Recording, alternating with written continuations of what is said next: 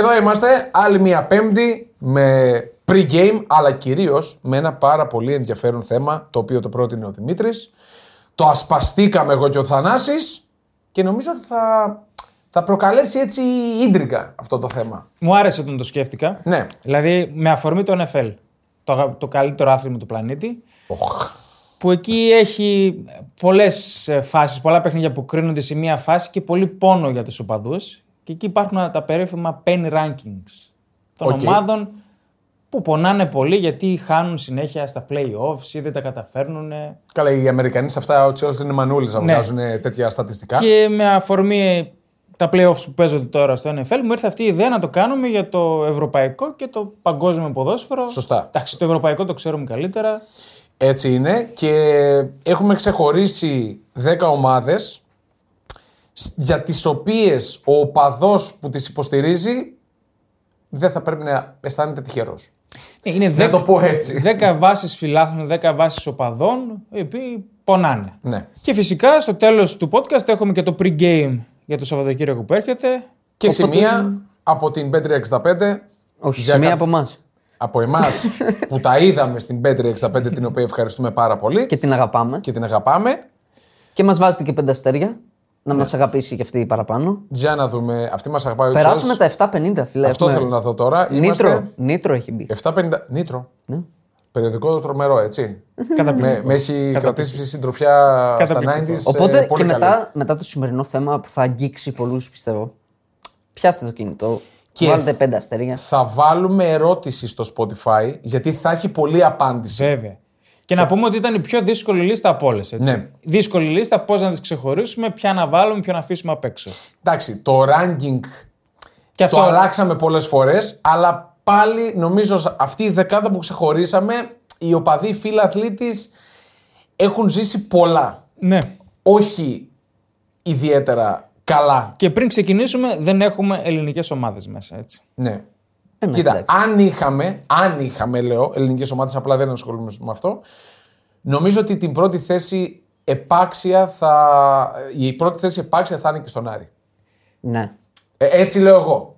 Πανευρωπαϊκά, όχι, εντάξει. Αλλά θα ήταν μέσα στη λίστα. Για Ελλάδα λέω. Ναι, καλά, προφανώς. Για Ελλάδα λέω, όχι για πανευρωπαϊκά. Πάμε στη λίστα. Ξεκινάμε. Νούμερο 10. Η κυρία Φιορεντίνα. Την οποία έχω αναλάβει εγώ. Βεβαίως. Η Φιορεντίνα, η οποία ιδρύθηκε το 1926, κατέκτησε μόλις 2 πρωταθλήματα, το 56 και το 69, τερμάτισε δεύτερη σε 5 περιπτώσεις, το 57 στο μείον 6 από τη Μίλαν, το 58 στο μείον 8 από τη Γιουβέντους, το 59 στο μείον 3 από τη Μίλαν, το 60 στο μείον 8 από τη Γιουβέντους, 4 χρονιές, ναι, και το 82 στο μείον 1. Από τη Γιουβέντους. Και τελευταία φορά πότε είπες το 20?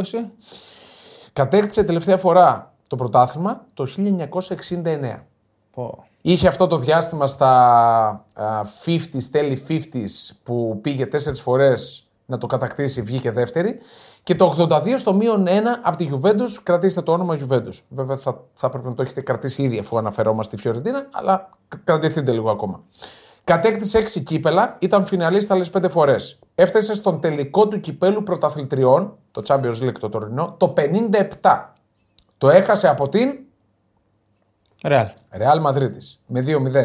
Ήταν το δεύτερο μόλις κύπελο πρωταθλητριών για τη Ρεάλ. Mm-hmm. Ακολούθησαν άλλα 3 σε εκείνο το 5 σερί, 5x5 σερί της Βασίλισσας. Κατέκτησε το κύπελο κυπελούχων το 61 επί της Rangers. Το έχασε την επόμενη σεζόν από την Ατλέτικο Μαδρίτης. Mm-hmm. Όπως μπορεί να καταλάβει ο καθένας, 50s, 60s, μια πολύ δυνατή ομάδα η Φιορεντίνα. Πέρσι, θυμίζουμε, για όποιον το έχει ξεχάσει, έχασε στον τελικό του Conference League από τη West Ham με γκολ στο 90. Ακριβώς. Πόνεσε πάρα πολύ. Στον 21ο αιώνα μετρά μόλις 2 συμμετοχές στο Champions League. Έφτασε στους 16 το 2010 και ηττήθηκε στα πέναλτι από την Μπάγκερ Μονάχου. Τεράστιο το μίσος με τη Γιουβέντους. Νομίζω εγώ, ως φίλαθλος της Γιουβέντους, οπαδός, ότι είναι μονόπλευρο. Δηλαδή, εγώ προσωπικά με τη Φιορεντίνα δεν έχω κανένα απολύτως θέμα. Ούτε δηλαδή, καν. Είσαι λάθος αυτό. Δεν έχω κανένα απολύτως θέμα. Εσύ δεν έχεις, αλλά είναι οι μεγάλοι σας εχθροί. Δεν έχω κανένα απολύτως θέμα. Η Φιορεντίνα είναι ένα κουνούπι μπροστά στη Γιουβέντους. Καλά, εντάξει. Μην μιλάς έτσι.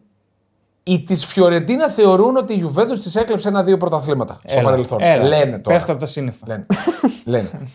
Το μπαμ της κόντρας των δύο έγινε με τη μεταγραφή του Ρομπέρτο Μπάτζιο το 1990. Έναντι 12,9 εκατομμυρίων ευρώ τότε. Πολλά για τότε. Πάρα πολλά για τότε.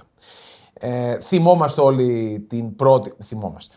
Εντάξει, κυρίως από τα βίντεο που έχουμε δει. Την πρώτη του παρουσία ως εχθρός στο Αρτέμιο Φράγκη, που ο ίδιος ζήτησε να γίνει αλλαγή, έκλαιγε.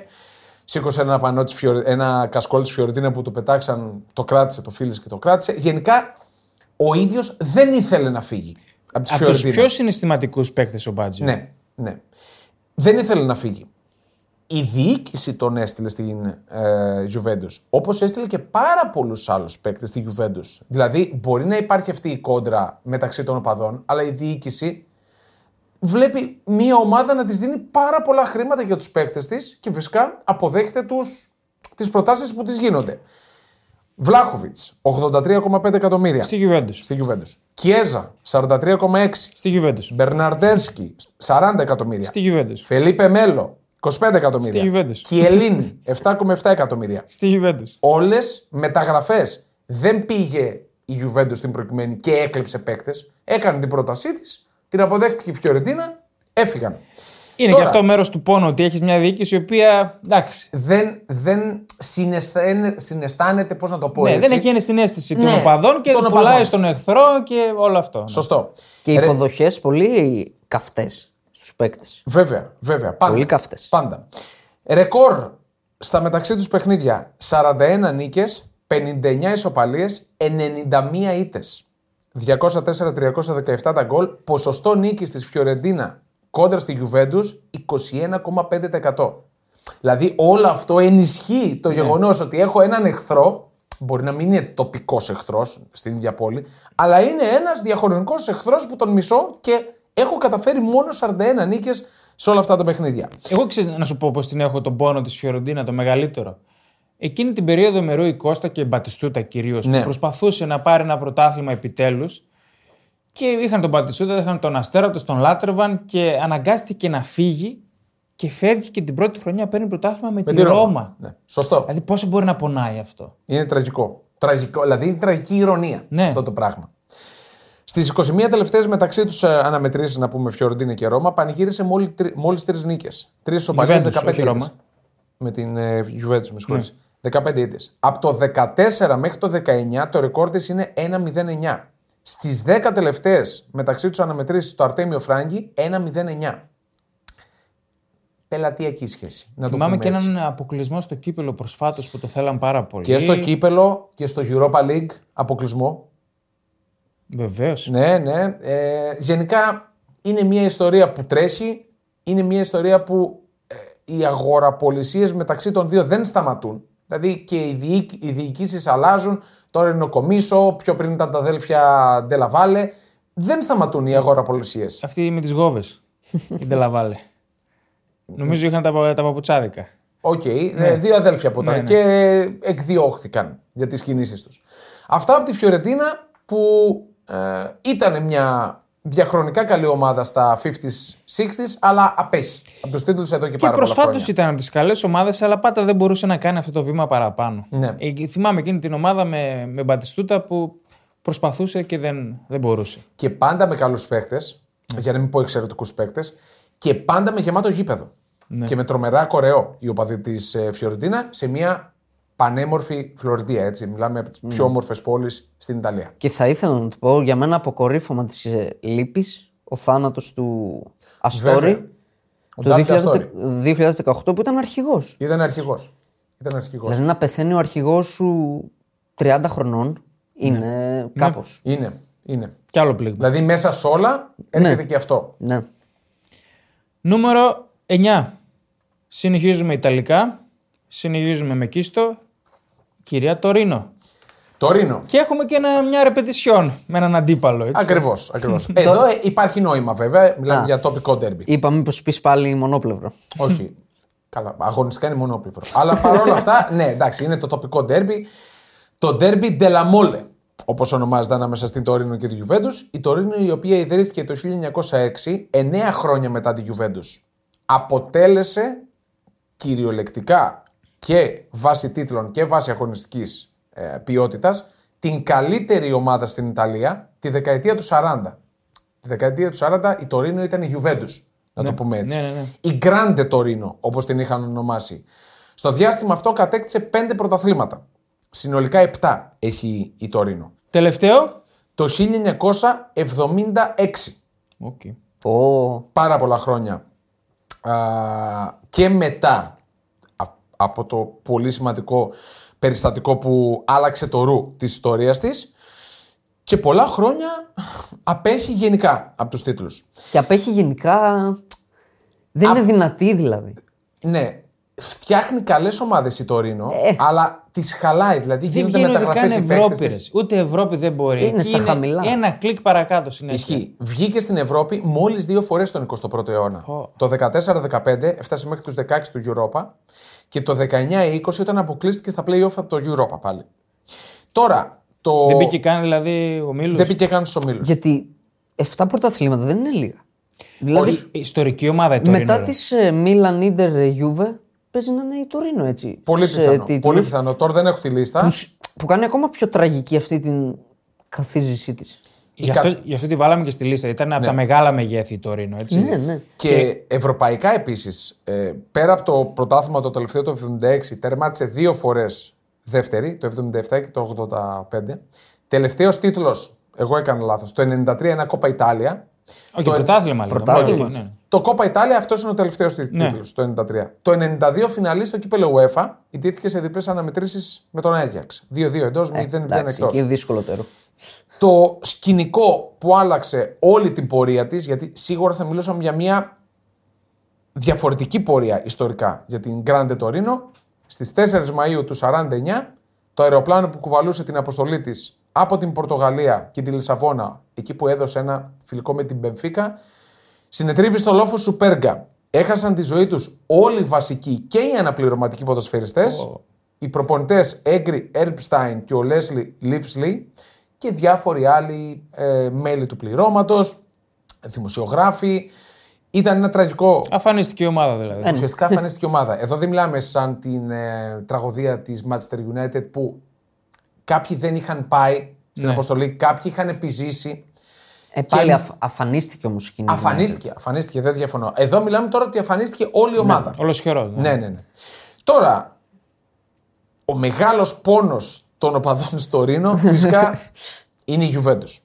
Παίζει ρόλο. Στο τοπικό, ναι. Είναι στο τοπικό ντέρμπι, το ντέρμπι Ντε Λα Μόλε, στο οποίο έχει ρεκόρ 44 νίκες, 48 ισοπαλίες, 92 ήττες. Ήθελα να το βρούμε αν μπορούμε μετά. Είναι η μεγαλύτερη διαφορά σε ντέρμπι πόλης. Είχε βγάλει το goal.com ένα σχετικό. Τεράστια. Τα τελευταία χρόνια είναι τρομερό το κόμπλεξ που βγάζει. Και πολύ 1-0. Ναι. Θα τα πούμε αυτά. Ποσοστό νίκης 23,9% στα ντέρμπι συνολικά. Από το 1995, ξαναλέω, 1995 μέχρι και τώρα που μιλάμε, 2024, πόσες νίκες πανηγύρισε η Τορίνο? Καμία. Πού εννοείς? Συνολικά ανεξαρτήτως έδρας. Μία. Ανεξαρτήτως έδρας και διοργάνωσης. 4. Μία. Σωστός ότι είναι. Όντως. Κάτσε. 30 χρόνια την έχει κερδίσει μία φορά. Μόλις μία νίκη. Τη σεζόν 14-15 εντός έδρας με 2-1.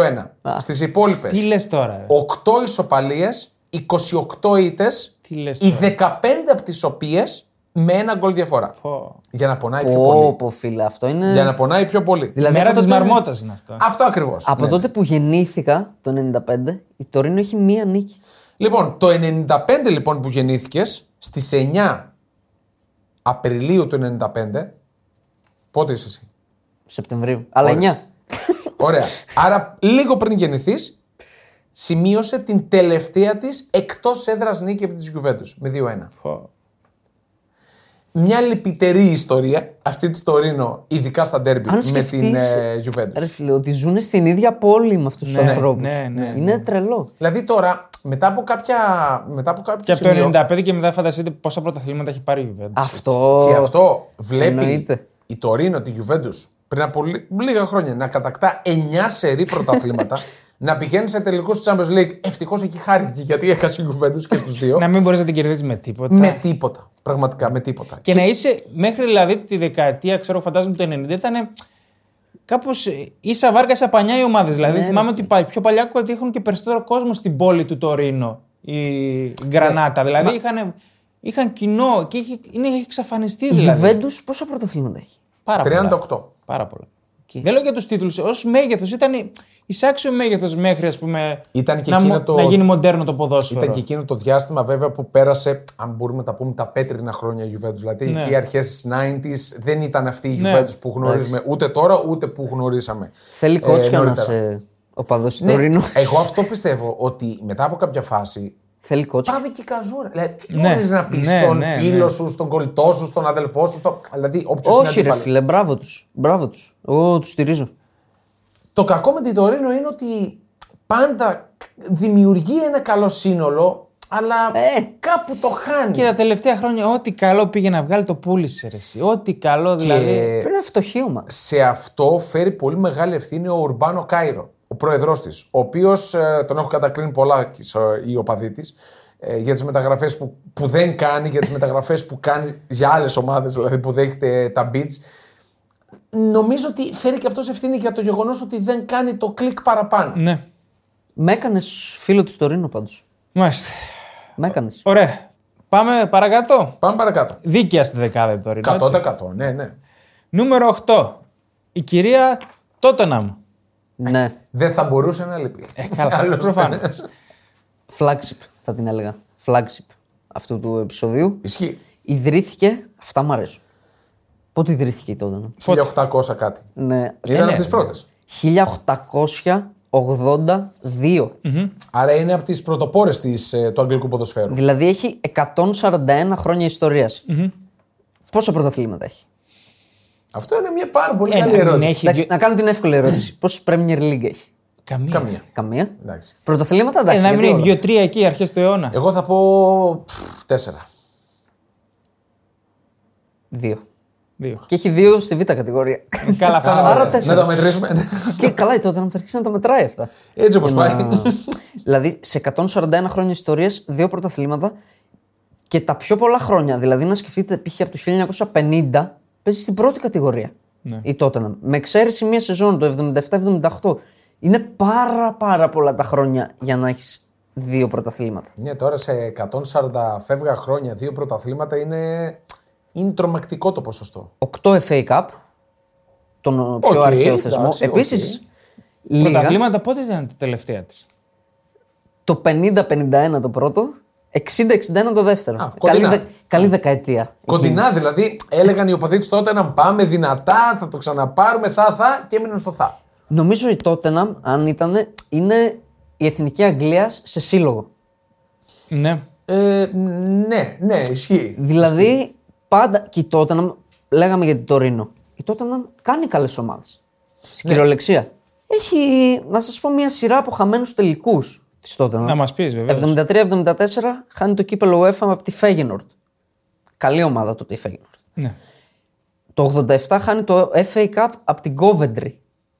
3-2 Αγγλίλα. 3-2 στην παράταση. 8-9 χάνει στα πέναλτι το League Cup τη Manchester United. Okay. 14-15 ναι. Χάνει 2-0 από την Chelsea το League Cup. Την πόνεσε πολύ αυτή η ήττα. 18-19 χάνει τελικό Champions League από τη Liverpool. Okay. Και εκεί για μένα είναι πολύ τότε να με διοργάνωση. Ρε παιδιά, είναι πολύ συγκυριακή όμως εκείνη η σεζόν. Ακούρε φίλε, αυτό είναι θέλω. Συγκυριακή αυτό θέλω να σου πω. Έχει κάνει θαύματα για να πάει στο τελικό. Αυτό λέω. Είναι απλά συγκυριακό. Δεν λες, αν ήταν οποιαδήποτε ομάδα αντί της τότε να. Είναι γραφτό να το πάρει. Με αυτά που γίνονται. Ναι. Δηλαδή, Real π.χ. Ναι. Αυτές τις συγκυρίες το πήρε. Ναι. Η Τότεναμ περνάει την City που συζητούσαμε τον γκολ του Γιορέντε. Ούτε αυτός δεν ξέρει πώς το έβαλε. Με ακυρωμένο γκολ της City μέσω βαρ στις καθυστερήσεις. Πρώτη νομίζω χρονιά χρήσης βαρ. Παίζει να ήταν. Πρώτη χρονιά. Δηλαδή στο Champions League δεν το θυμάμαι το βαρ. Άλλη σεζόν. Ήταν στο Μουντιάλ της Ρωσίας σίγουρα το 8 και πρέπει να εφαρμόστηκε και την επόμενη χρονιά και στο Champions League. Ναι, 18 και 18-19 ναι. Παίζει το βαρ. Περνάει τον Άγιαξ εντάξει με το θαύμα του Μόουρα. Και ειλικρινά σας το λέω, στον τελικό με την... Όσο παδούς στη Λίβερπουλ, δεν αγχώθηκα ούτε δευτερόλεπτο πριν το μάτς. Ήταν ο πιο άχρωμος τελικός που θυμάμαι. Μονόπλευρος τελείως. Τελείω τίποτα, δηλαδή δεν υπήρχε καμία απειλή. Και ένα τζούφιο πέναλτι στην αρχή. Και... Δεν ένιωσα ούτε ένα δευτερόλεπτο ότι μπορεί τότε να το κατακτήσει πραγματικά. Ήτανε, γύρισε το momentum των knockout παιχνιδιών που γινόταν τα απίστευτα πράγματα. Ναι. Είπαμε αυτά και η Λίβερπουλ πώς πήγε με το 3-0, 4-0 στο Anfield που ήταν χαμός. Και στο τελικό δεν έγινε τίποτα. Τελικό ήταν η Πόρτο Μονακό. Απλά τότε να μου λείπει. Ναι, κάπως έτσι. Και χάνει το 20-21 το League Cup 1-0 από τη City με γκολ του Λαπόρτ στο 82. Νομίζω μας μένει πιο πολύ το κλίμα της Τότεναμ, ρε παιδί μου. Ότι είναι σταθερά στην Premier League. Από πότε έχει να πάρει τίτλο? Τίτλο. Γενικά. Λοιπόν, πρωτάθλημα, όχι εντάξει, πολύ παλιά. Το 7-8 πήρε League Cup. Μισό λεπτό. Και το Audi Cup δεν πήρε. Δεν το λαμβάνουμε υπόψη μας δηλαδή. Το ντέρμπι της το καλό είναι με την Arsenal. Ναι, το North London. 81 νίκες η Arsenal, 61 η τότε. Εντάξει, κοντά. Και η μεγαλύτερη νίκη είναι το 0-6 της Arsenal. Είναι και έχει ψωμί η κόντρα τους και σε επίπεδο ποδοσφαιριστών που κάνανε το... Πήγαινε. Ο Σολ Κάμπελ, ας πούμε, είναι ένα μεγάλο παράδειγμα. Βέβαια. Που ήταν ο αρχηγός, ο ηγέτης και φεύγει, πάει στην Arsenal και παίρνει πρωτάθλημα. Τον είχαμε πει και στους προδότες του Σολ Κάμπελ. Ναι, ναι. Που κάποιοι νεότεροι μας είπαν ποιος Κάμπελ. Εντάξει, είναι παλιό. Όχι, φίλε. Και έγινε στην Arsenal, έγινε ηγέτης ο Κάμπελ.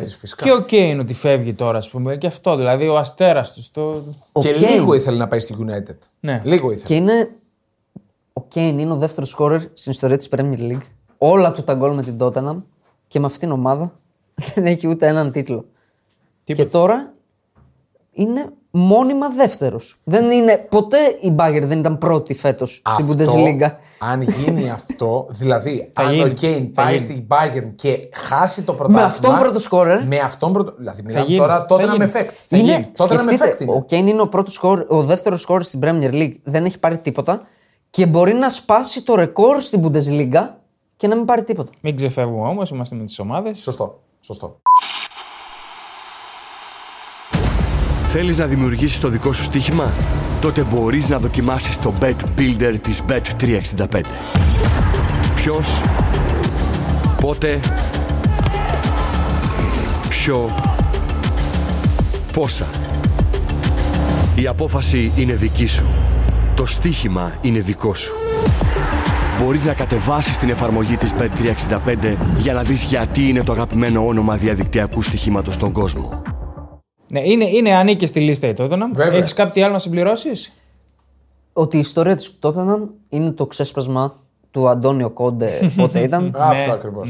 Ναι. Που είπε τι νομίζουν εδώ, 20 χρόνια δεν έχουν κερδίσει τίποτα. Ναι, ρε φίλε, εντάξει. Σκληρό. Δεν είναι σκληρό, την αλήθεια είπε ρε παιδιά. Sorry άμα μας ακούνε ο παδί της Tottenham, αλλά είπε την αλήθεια. Δυστυχώς είναι αλήθεια. Είναι αλήθεια. Είναι συμπαθητική. Το ξέρουν και ο παδίτης τότε. Ναι, μπορεί να μην το παραδέχονται. Πλέον αυτοσαρκάζονται νομίζω. Ναι, αυτοσαρκάζονται. Πάντως θα ήθελα κι εγώ κάτι να έχει πάρει τότε. Έχει παίξει για να πάρει. Με υποστέκω λόγω λέω θα πάρει. Έχει παίξει και ήταν αυτή που το διεκδικούσε με τη Λέστερ και κατάφερε να χάσει ακόμα και αυτό. Τι λέμε. Μπράβο, ναι. Και να μην βγει ούτε δεύτερη. Και επικαιρότητα να πούμε ότι τότε έχει αυτή την πολύ ωραία ομάδα φέτος. Πάλι άτυχε γιατί έχει τους τραυματισμούς. Ναι. Στο Καραμπάο αποκλείστηκε νωρίς από τη Φούλαμ. Το πρωτάθλημα δεν μπορεί να το πάρει. Okay, δύσκολο. Καλά, ναι. Μια ευκαιρία είναι το FA Cup, έτσι. Σωστά. Θα μπορούσε να το χτυπήσει. Πάρτο. Αύριο παίζει με τη City. Εντάξει. Καλή νύχτα. Κρίμα. Πάμε στο νούμερο 7. Mention τον Αντώνη Τσακαλέα, που είναι από τους πιο φανατικούς οπαδούς της τότε. Και τον βλέπετε στους μουτσάτσους. Ακριβώς. Και αυτό σαρκάζεται full. Αυτό θα έλεγα κι εγώ. Συνεχίζουμε στο νούμερο 7. Συνεχίζουμε αγγλικά, αλλά πάμε σε μια σφαιρική. Ναι. Πάμε στην Εθνική Αγγλίας. Ναι.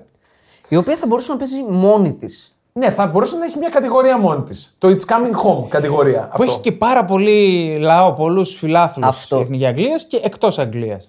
Και το σημαντικότερο για μένα, αυτό που το δίνω στους Άγγλους, είναι ότι πρώτα στηρίζουν και υποστηρίζουν την Εθνική Αγγλίας και μετά το σύλλογο. Ναι. Ο σύλλογος πάντα μπαίνει σε δεύτερη μοίρα μπροστά στην Αγγλία παρά τις πάμπολες πίκρες που έχουν νιώσει, έτσι. Και είναι πάντα υποστηρίζοντάς την. Είναι πάντα εκεί. Δηλαδή και στο επόμενο τέτοιο θα είναι αυτοί που πρώτοι θα πάρουν τα εισιτήρια. Βέβαια. Και αν έχετε εικόνα, πάντα οι κερκίδες της Αγγλίας είναι οι σημαίες της Αγγλίας, μόνο αυτό που γράφει πάνω το όνομα της πόλης. Ναι. Και έχει κανένα 1,000, ξέρω εγώ. Είναι άπειρες. Όλοι υποστηρίζουν σαν ομάδα, έτσι. Ναι, την όχι, είναι ομάδα. Ναι. Την Εθνική Αγγλίας. Εκεί ενώνονται. Η Αγγλία που, επειδή γίνεται όλο το σούσουρο σε κάθε διοργάνωση, τι πάει να το πάρει, εντάξει, έχει και καλούς παίκτες συνήθως. Θα σας πω, δεν έχει τόσες.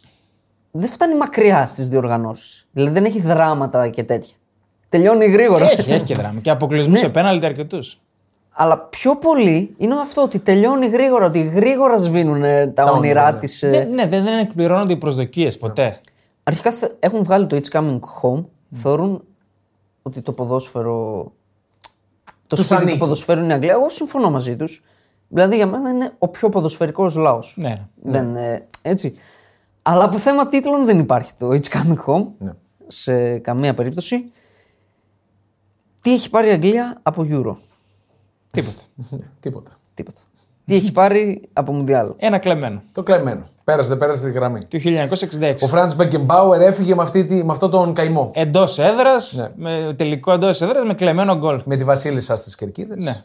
Νεαρά τότε. Αλλά όπως λέμε αυτό, να έχουμε και στο νου μας ότι στην πλάτη της Αγγλίας έγινε το χέρι του Θεού, έτσι. Βεβαίως. Σωστό. Το οποίο... Κάποιοι θα το λέγαν θεία δίκη. 1986. Μεταξύ αυτών και εγώ. Αλλά ναι, όχι. 1986, Μεξικό. Ναι. Αργεντινή, Αγγλία. Ημιτελικός νομίζω είναι. Βεβαίως. Ημιτελικός. 0-0. Μαραντόνα στο 51. Όχι ακριβώς με το κεφάλι. Η μαμουνιά του αιώνα. Ναι, βέβαια. Μετά από λίγα λεπτά βάζεις τον γκολ του αιώνα. Ναι, σωστό. Δηλαδή απίστευτο.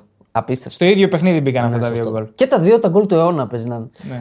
Το θέμα τώρα που το έφερε η συζήτηση. Τελικά, το είδε ή δεν το είδε ο διαιτητής? Δηλαδή, το χέρι. Ναι, όχι, δεν το είδε. Πιστεύετε ότι δεν το είδε? Ούτε ο βοηθός. Συγγνώμη κιόλας, πάνε άσχετο, αλλά ίδιο γκολ βάζει περίπου η Σουόνση τις προάλλες. Πάλι με χέρι βγαίνει έτσι και ξεγελάει τον τερματοφύλακα σε έξοδο και τη χτυπάει με το χέρι, μπαίνει το γκολ κανονικά. Δεν έχουν βάσει Champions. Δεν θέλει πολύ να μπερδευτείς. Αυτό σου λέω, δεν είναι δύσκολο να μπερδευτείς. Δεν είναι δύσκολο. Και εκεί που δεν έχουν και την άνεση διόρθωσης, ας πούμε, με το VAR. Ναι. Πώς το ακυρώνεις του Μαραντόνα τώρα, αν δεν είσαι σίγουρος? Γκάρι Λίνεκερ μείωσε, αλλά δεν. Μεγάλος Γκάρι Λίνεκερ. Ναι, βέβαια. Και τώρα σχολές της. Σωστό. 16 συμμετοχές σε Μουντιάλ, μία νίκη, 4-2 τη Δυτική Γερμανία. Δεν έχει κανέναν άλλον τελικό. Ναι. Η Αγγλία. Δύο ήττες σε ημιτελικούς. Το 90 χάνει φυσικά από την Ιταλία στα πέναλτι όπως της άξιζε. Πάλι τον γκολ ο Γκάρι Λίνεκερ στο 1-1. Το 18, το θυμάστε? 18. Στον ημιτελικό βεβαίως. Από την Κροατία, Τρίπιερ νωρίς, πανηγύρια, χαμός. Χάνει τα άχαστα ο Κέιν. Α, μπράβο. 1-1 και 2-1 ο Μάντζουκιτς στο 109. Σούπερ Μάριο. Είχαν καταρρεύσει το δεύτερο ημίχρονο. Και στο Κατάρ, στα πέναλτι αποκλείστηκαν από τη Γαλλία. Σωστό. Προημιτελικό, ναι. Πάλι ο Κέιν, μοιραίος, που ακόμα ταξιδεύει. Και στο τελευταίο Euro. Πάλι στα πέναλτι. Και στο δικό τους Euro. Το 96 πάλι στα πέναλτι από τη Γερμανία. Και πάμε... πολύ καλή φουρνιά τότε. Και στο δικό τους Euro το 20 στα πέναλτι από την Ιταλία. Πάλι προηγήθηκαν νωρίς. Δεν ξέρω αν έχω πανηγυρίσει πιο πολύ στη ζωή μου. Αυτό για μένα ήταν θεία δίκη. Είχα μείνει με το βρακί. Μόνο αυτό το πω. Ήταν και καλοκαίρι. Εγώ χωρίς. Η πρόκριση που παίρνουν επί της Δανίας στον ημιτελικό είναι ντροπή. Ναι, είναι σκάνδαλο. Είναι ντροπή και το πληρώνουν. Χάνουν.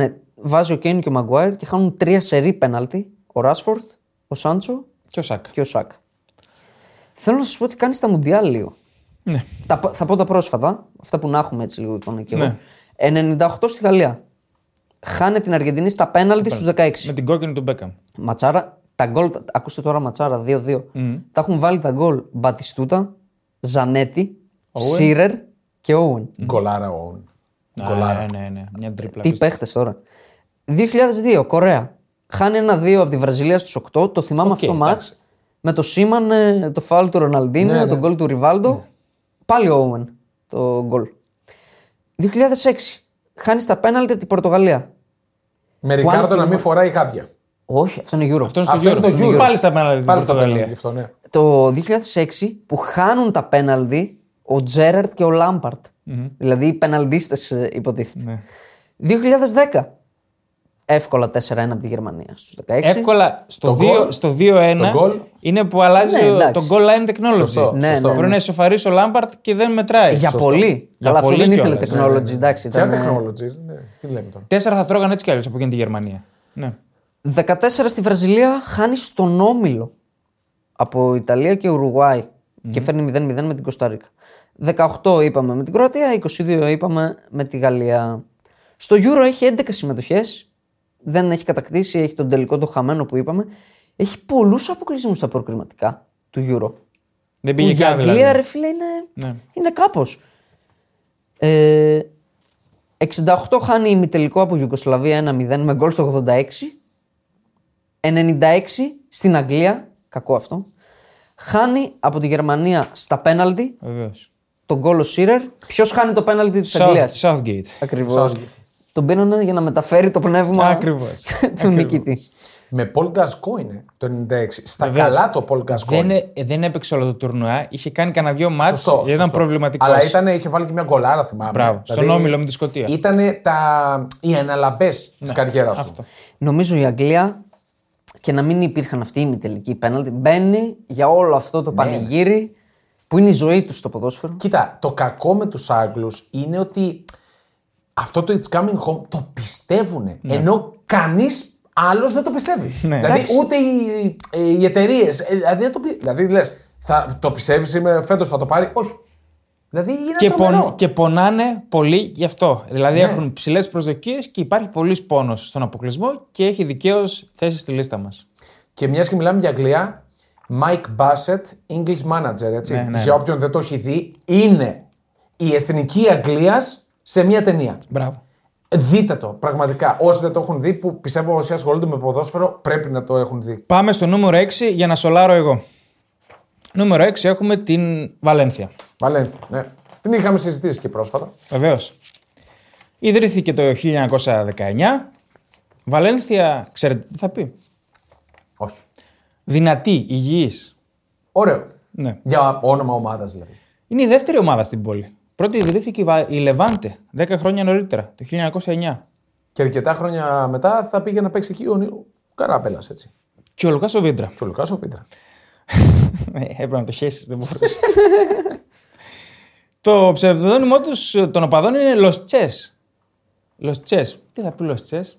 Είναι μια τοπική διάλεκτος, το λένε αυτό το τσε, είναι το σαν να λένε hey.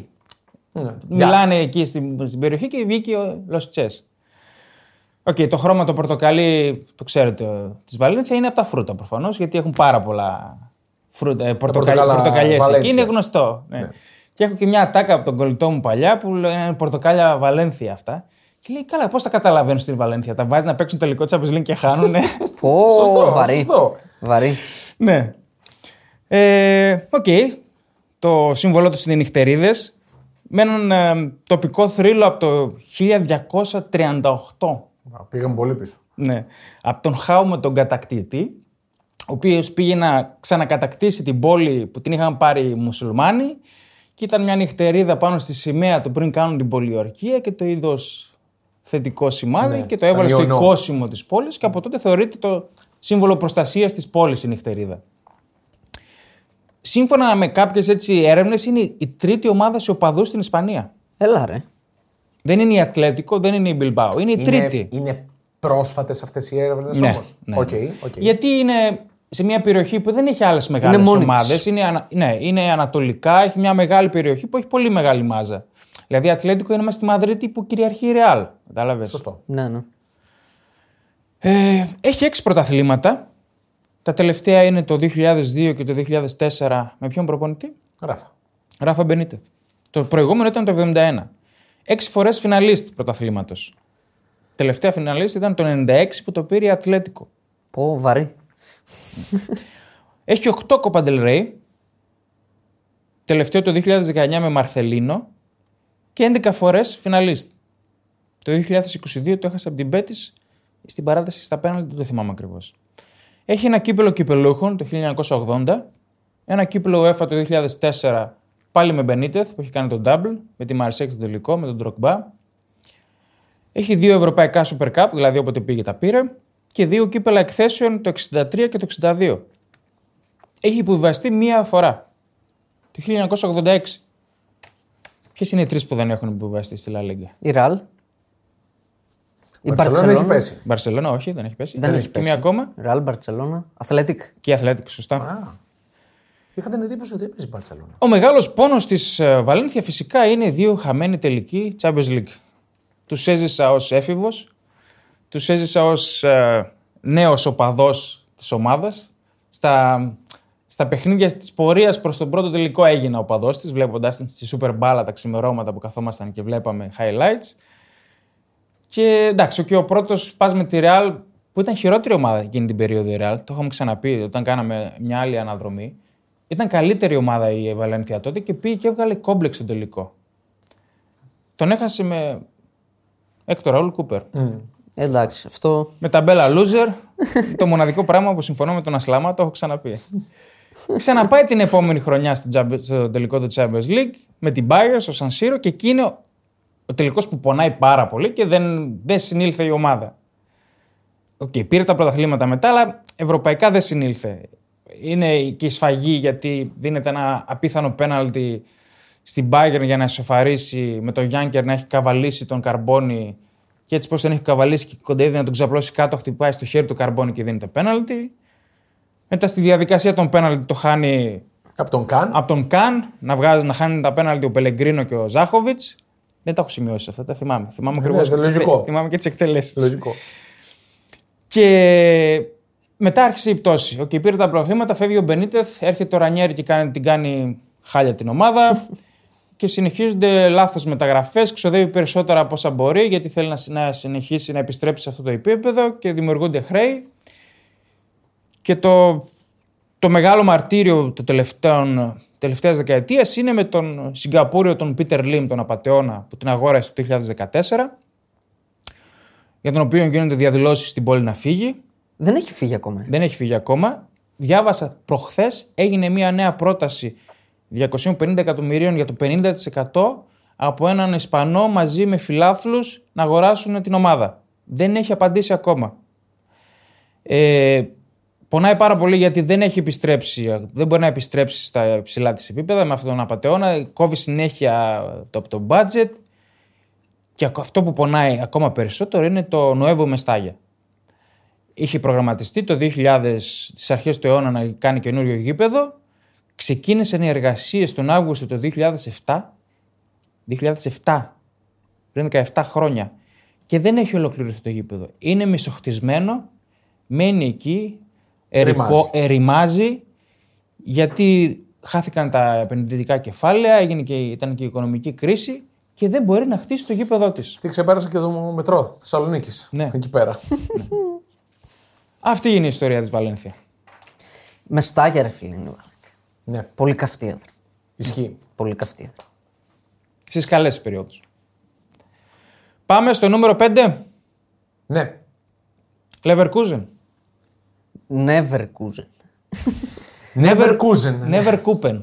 Το Leverkusen είναι, το ψάξαμε, είναι ελληνικό. Είναι ελληνικό. Το Leverkusen είναι το επίσημο και όταν σου κολλάνει το παρατσούκλι Leverkusen δεν θα πρέπει να αισθάνεσαι περήφανος σαν οπαδός. Και γιατί δεν είναι αυτό το παρατσούκλι? Γιατί δεν έχει πάρει ποτέ πρωτάθλημα. Σωστά. Ποτέ έβαλε τα χεράκια της, θα πω, και έβγαλε τα ματάκια της.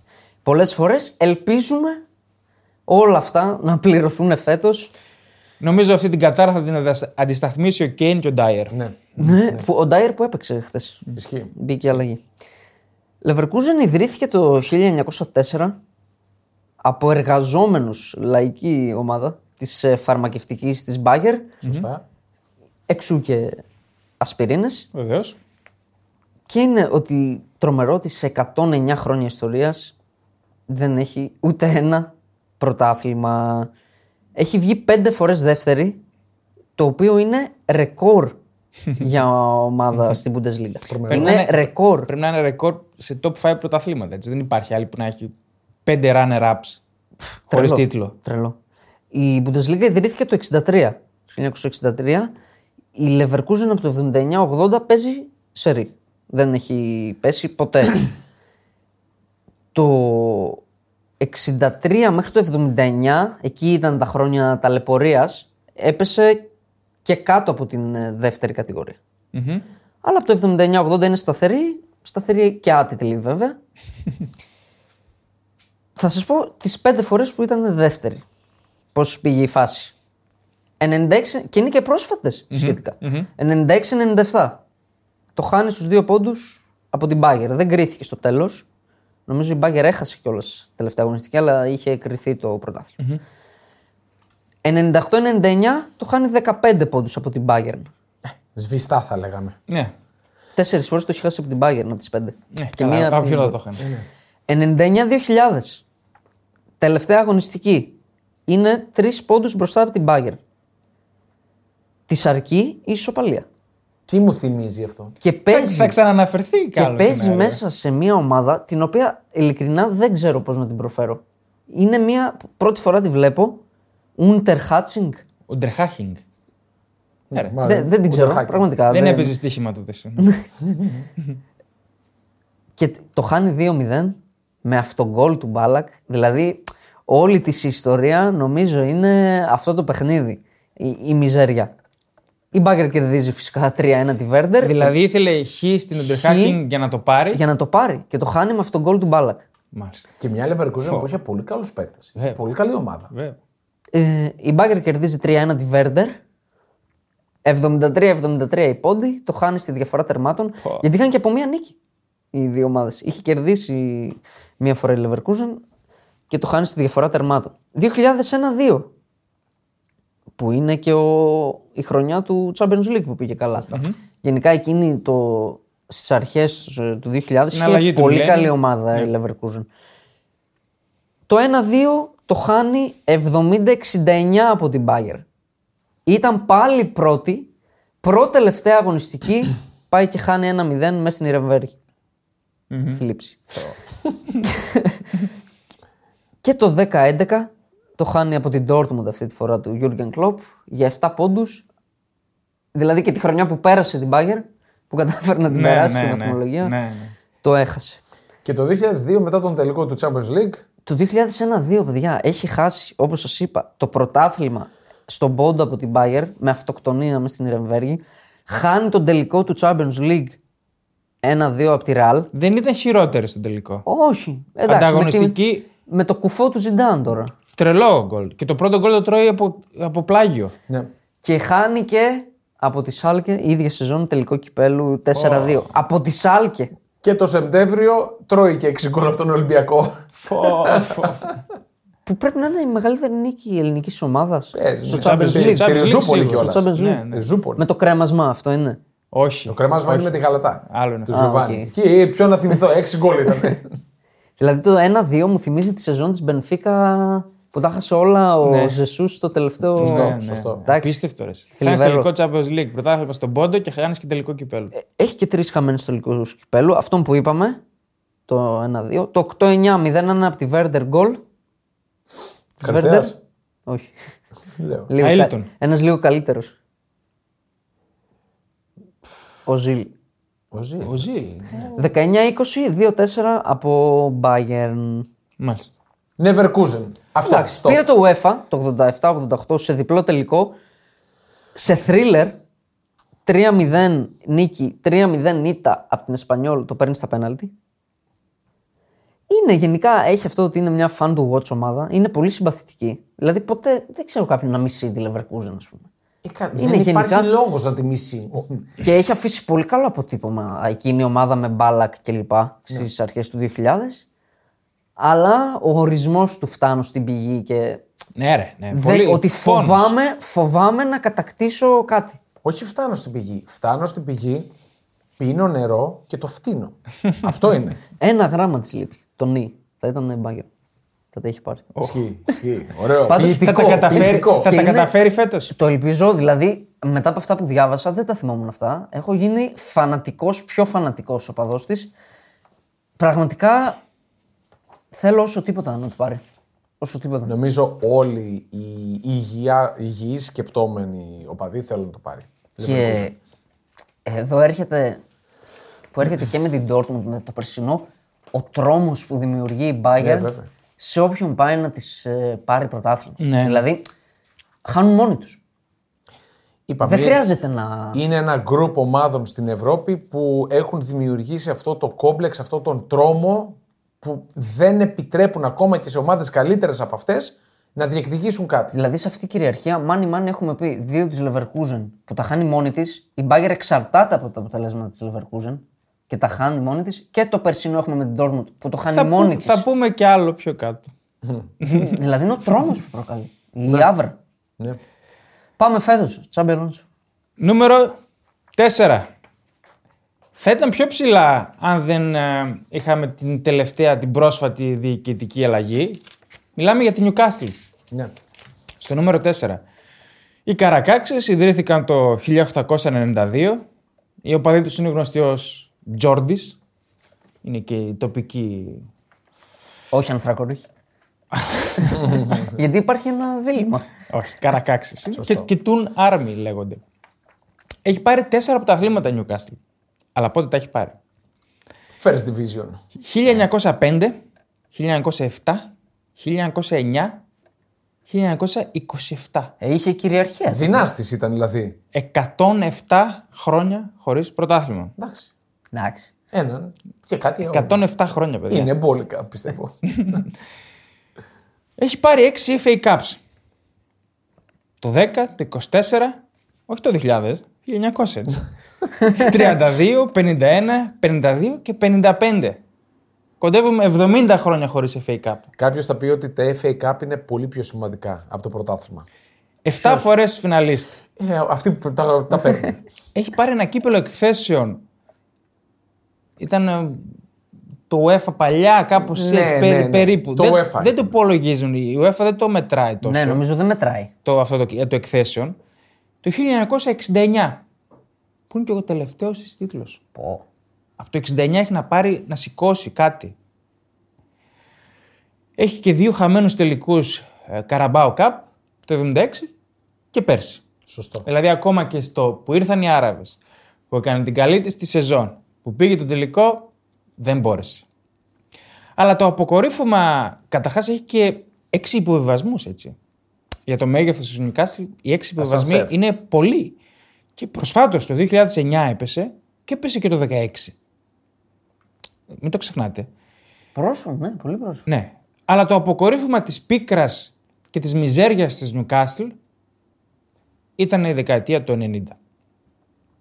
Έχει 2 φορές φιναλίστ, το 96 και το 97, που χάνει το πρωτάθλημα από τη United, και τις 2 επόμενες σεζόν, 98 και 99, χάνει σε τελικούς FA Cup. Μετά από τόσα χρόνια ξηρασίας, χάνει και 4 μεγάλες ευκαιρίες. Η σεζόν του 1995-96 έχει μείνει στην ιστορία της Premier League, την αναφέρουν δηλαδή, είναι ιστορική. Είναι οι Entertainers, η ομάδα του Kevin Keegan, με Les Ferdinand, Zinola, Beardsley και ασπρίγια το χειμώνα μεταγραφή. Εκείνο το χαμένο πρωτάθλημα θεωρείται η μεγαλύτερη κατάρρευση στην Αγγλία. Γιατί έχει ξεκινήσει με 12-3-1 το πρωτάθλημα, γίνεται έτσι κάποιες γκέλες και 20 Ιανουαρίου είναι στο συν 12 και καταφέρνει να το χάσει. Με τον Κίγκαν, λέει, για τα mind games του Ferguson, να χέζεται η ομάδα κανονικά. Αυτό δηλαδή. Ακριβώς, όπως το πας. Να κάνει απανωτές ήττες στο Χάιμπουργκ και στο Anfield, με εκείνο το 4-3 την ήττα στο Anfield, όπου προηγήθηκε 1-2 και 2-3, να το θεωρούν στην Αγγλία ως το καλύτερο παιχνίδι της Premier League, στην ιστορία της Premier League. Ήταν μια ομάδα όσα πάνε και όσα έρθουν. Δηλαδή έπεσε φουλ επίθεση, αλλά πίσω ήταν τρύπα. Και το χάνει και την επόμενη. Εντάξει, ήταν κατάρρευση απίστευτη εκείνη το 1996. Το χάνει και την επόμενη ξανά από τη United πιο εύκολα. Και από τότε τερματίζει 13η, 11η, δηλαδή φεύγει η φουρνιά, ξεθυμένη, δεν μπορεί. Έχει κάποιες χρονιές μετά που βγαίνει η Ευρώπη, τις αρχές του αιώνα με Σίρερ, πήγε και Champions League, και μετά έχει το 16 που βιβάζεται και επιστρέφει, έχει μια πενταετία που είναι από 10η έως 13η. Μια μετριότητα που κάποιες χρονιές υπήρχαν και ανησυχίες αν θα πέσει. με Steve Bruce, αν θυμάστε. Ναι, ναι. Πολύ μιζέρια η Newcastle. Ήταν λύτρωση ότι ήρθαν οι Άραβες. Τους βλέπουν σαν μεσίες, να πάρουν κάποιον τίτλο. Και οι ίδιοι οπαδοί, ντυμένοι με κελεμπίες, τους υποδέχτηκαν με περάστε, κάντε ό,τι γουστάρετε εδώ πέρα. Και είναι μεγάλο μέγεθος η Newcastle για να είναι χωρίς τίτλο από το 1969 και χωρίς πρωτάθλημα από το 1927. Στο βορρά είναι το μεγάλο μέγεθος. Είναι πολύ, πολύ πικραμένοι, πολύ πονεμένοι οπαδοί. Η μόνη τους χαρά ότι έχουν. Θα τη χρησιμοποιήσω τη λέξη, έχουν σχεδόν αφανίσει τη Σάντερλαντ. Το μεγάλο εχθρό. Αυτό. Ναι, τα τελευταία χρόνια είναι. Ναι. Αλλά πλησιάζει να ανέβει τώρα η Σάντερλαντ. Το παλεύει. Αλλά απέχει εδώ και πολλά χρόνια. Ναι. Από την Πρέμιερα. Αυτά με την Newcastle. Πάμε στο νούμερο 3. Συνεχίζω εγώ. Επιστρέφουμε στη Γερμανία. Για άλλη μία ιστορικής σημασίας αγωνιστική, τελευταία αγωνιστική.